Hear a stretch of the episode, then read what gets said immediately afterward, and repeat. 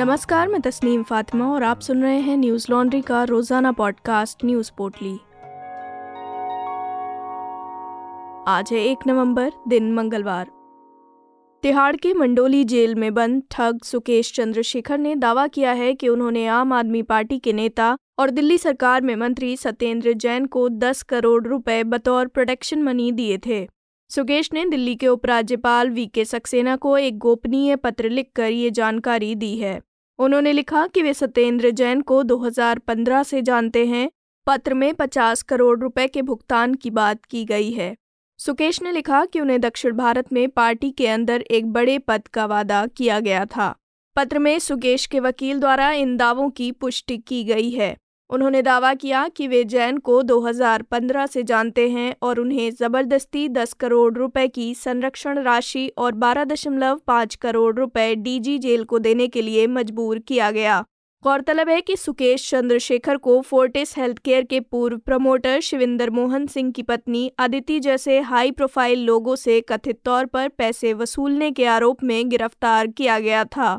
सुकेश का दावा है कि 2017 और 2019 में सत्येंद्र जैन उनसे मिलने तिहाड़ जेल भी गए थे और जेल में सुरक्षित तरीके से रहने और सुविधाओं को हासिल करने के लिए उन्हें दो करोड़ रुपए हर महीने देने के लिए कहा गया था।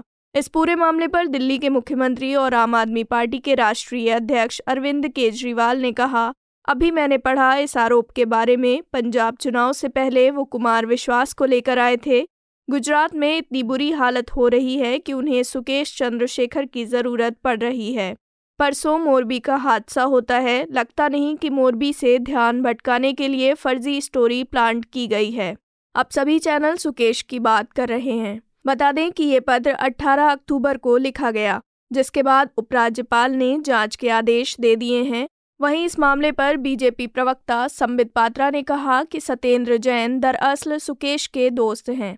एक जेल से क्राइम कर रहे थे और एक जेल के बाहर से।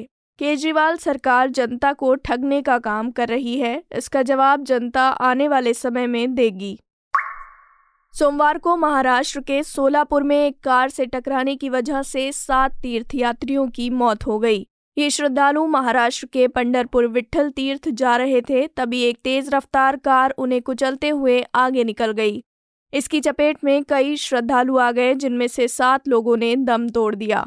मीडिया रिपोर्ट्स के अनुसार बत्तीस श्रद्धालुओं का एक जत्था कार्तिक एकादशी के लिए जठरवाड़ी से पंडरपुर जा रहा था। तभी एक एसयूवी श्रद्धालुओं पर जा चढ़ी। बताया जा रहा है कि इस कार को एक बुज़ुर्ग चला रहे थे। कार से नियंत्रण हटने की वजह से ये हादसा हुआ। पुलिस ने इस घटना पर जानकारी देते हुए कहा कि यह हादसा शाम में करीब सात बजे हुआ। श्रद्धालु सोलापुर की सांगोला तालुका के जुनोनी पहुँचे ही थे कि एसयूवी ने उन्हें टक्कर मार दी। इस हादसे पर मुख्यमंत्री एक नाथ शिंदे ने शोक व्यक्त किया है और मृतकों के परिवार वालों को मुआवजा देने का ऐलान किया है। मुख्यमंत्री ने इस घटना पर ट्वीट करते हुए कहा कि कार्तिक यात्रा के लिए पंडरपुर की ओर पैदल जा रहे तीर्थयात्रियों को संगोला मिराज मार्ग पर एक वाहन ने टक्कर मार दी। इस दर्दनाक हादसे में जान गंवाने वाले वारकरी बंधुओं को भावभीनी श्रद्धांजलि। उन्होंने एक अन्य ट्वीट में लिखा हम मृतक वारकरी बंधुओं के परिजनों और शुभचिंतकों के दुख में सहभागी हैं। प्रत्येक मृतक के परिजनों को पाँच पाँच लाख रुपए की सहायता की घोषणा की गई है और प्रशासन को निर्देशित किया गया है कि घायल वारकरी भाइयों को तत्काल उचित उपचार मुहैया कराया जाए। इससे पहले भी महाराष्ट्र के जालना शहर में एक ट्रक ने ऑटो रिक्शा में टक्कर मार दी थी, जिसकी वजह से पाँच लोगों की मौत हो गई थी। दिल्ली पुलिस ने द वायर के संपादक सिद्धार्थ वर्दराजन और एम के वेणु के घर छापेमारी की है। पुलिस की ये छापेमारी अमित मालवीय की शिकायत पर की गई है। वायर ने अपनी रिपोर्ट में दावा किया था कि मालवीय मेटा के एक्सचेक या क्रॉस चेक प्रोग्राम का हिस्सा थे। ये क्रॉस चेक प्रोग्राम क्या है? द वायर की ये रिपोर्ट क्या थी और इस पर क्या सवाल उठे? जानने के लिए देखिए मेरे द्वारा सारांश का ये अंक जिसका शीर्षक है द वायर और मेटा के बीच चल रहे द्वंद का क्या है पूरा मामला? ऐसी तमाम खबरें आप हमारी website Hindi dot news laundry dot com पर पढ़ देख और सुन सकते हैं। ये खबरें वीडियोस, पॉडकास्ट और ग्राउंड रिपोर्ट्स हम अपने सब्सक्राइबर्स के ज़रिए आप तक पहुंचाते हैं। न्यूज़ लॉन्ड्री देश का पहला सब्सक्रिप्शन पर आधारित मीडिया प्लेटफॉर्म है। हम किसी भी सरकार या कॉरपोरेट से विज्ञापन नहीं लेते। हमें आपके समर्थन की ज़रूरत है। न्यूज़ लॉन्ड्री को सहयोग देने के लिए Hindi dot news laundry dot com पर जाएँ और अपनी पसंद का सब्सक्रिप्शन प्लान चुनें और गर्व से कहें, मेरे खर्च पर आज़ाद हैं खबरें। मंगलवार को दिल्ली के नरेला में एक प्लास्टिक फैक्ट्री में आग लगने से कम से कम दो लोगों की जलकर मौत हो गई, जबकि कई लोग झुलस गए। सुबह तकरीबन साढ़े नौ बजे इस आग को बुझाने के लिए पंद्रह दमकल की गाड़ियाँ लगाई गई थीं। मीडिया रिपोर्ट्स के अनुसार जब आग लगी, उस वक्त करीब 300 लोग फैक्ट्री में काम कर रहे थे, जिसमें से लगभग 70 ने फायर ब्रिगेड द्वारा लगाई सीढ़ियों से उतरकर अपनी जान बचाई। ये आग जूते बनाने वाली एक फैक्ट्री में मशीन में ब्लास्ट होने की वजह से लगी थी। आग फैक्ट्री की तीसरी मंजिल पर लगी, लेकिन देखते ही देखते आग पूरी बिल्डिंग में फैल गई। बता दें कि नरेला इंडस्ट्रियल एरिया के ई ब्लॉक स्थित 300 वर्ग मीटर क्षेत्र में फैली ये फैक्ट्री एक तीन मंजिला इमारत में चलती है। दिल्ली पुलिस के मुताबिक इस हादसे में दो लोगों की मौत हो गई, मरने वालों की पहचान की जा रही है। वहीं दो लोगों को बचाकर फैक्ट्री से बाहर निकाल लिया गया, जबकि एक व्यक्ति बुरी तरीके से झुलस गया। घायलों को अस्पताल पहुँचाया गया, जिनकी हालत अब स्थिर है। सोशल मीडिया पर वायरल हो रहे घटना के एक वीडियो में फैक्ट्री से उठते धुएँ के गुबार को देखा जा सकता है। घटना को देखते हुए फायर ब्रिगेड ने लोगों से अपील की है कि वे दुर्घटनाग्रस्त फैक्ट्री के आसपास इकट्ठा न हों। बीते रविवार को गुजरात के मोरबी में हुई पुल दुर्घटना पर 14 नवंबर को सुप्रीम कोर्ट में सुनवाई होगी। बता दें कि इस दुर्घटना में अभी तक 140 से अधिक लोग अपनी जान गंवा चुके हैं। इस मामले में पुलिस ने अब तक नौ लोगों को गिरफ़्तार कर लिया है। सुप्रीम कोर्ट की ओर से अधिवक्ता विशाल तिवारी की जनहित याचिका पर सुनवाई के लिए रजामंदी दे दी गई है। याचिका में इस दर्दनाक हादसे की अदालत की निगरानी में न्यायिक जाँच कराने की मांग की गई है। मुख्य न्यायाधीश जस्टिस यू यू ललित की अध्यक्षता वाली बेंच ने कहा कि इस मामले में 14 नवंबर को सुनवाई की जाएगी। वहीं हादसे के बाद आज पीएम मोदी ने गुजरात पहुंचकर घटनास्थल का दौरा किया। सबसे पहले प्रधानमंत्री मोदी ने माच्छू नदी पर बने पुल का जायजा लिया। इसके बाद वे अस्पताल में घटना के पीड़ितों से मुलाकात करने पहुँचे। हालाँकि इस दौरे को लेकर कांग्रेस पार्टी ने अस्पताल में पीएम मोदी के आने से पहले हो रहे रंग रोगन पर सवाल उठाए हैं। एनडीटीवी की खबर के अनुसार प्रधानमंत्री का ये दौरा पीड़ितों के लिए सजा की तरह हो गया है।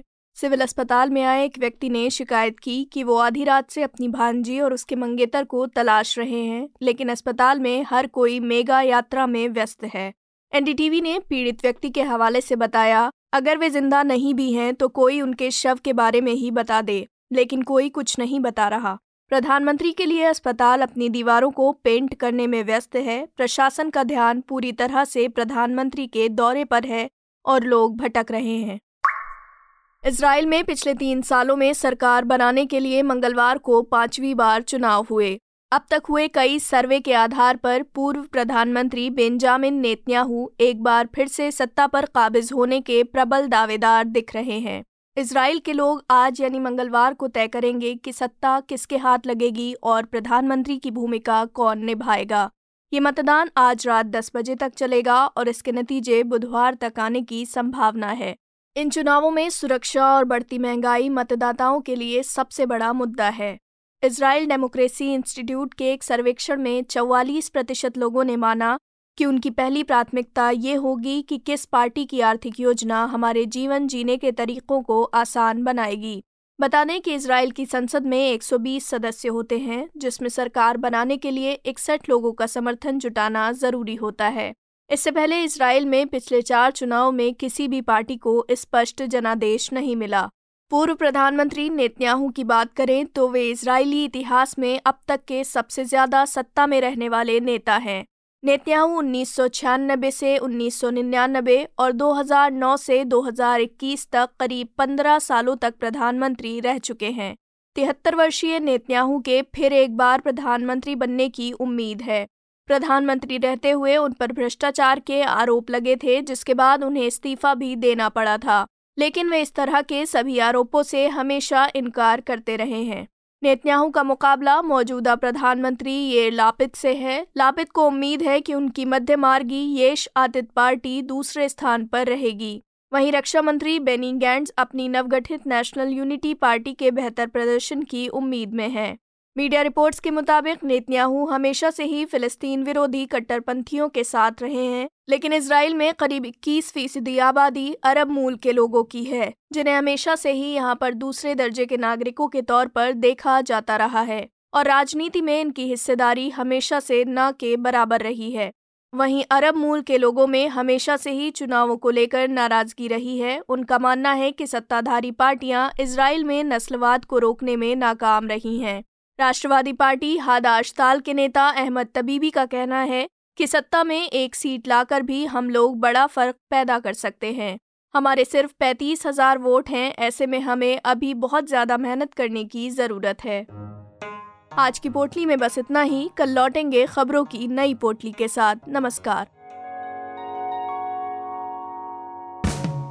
न्यूज़ लॉन्ड्री के सभी पॉडकास्ट ट्विटर आई और दूसरे पॉडकास्ट प्लेटफॉर्म पे उपलब्ध हैं। खबरों को विज्ञापन के दबाव से आज़ाद रखें। न्यूज़ लॉन्ड्री को सब्सक्राइब करें।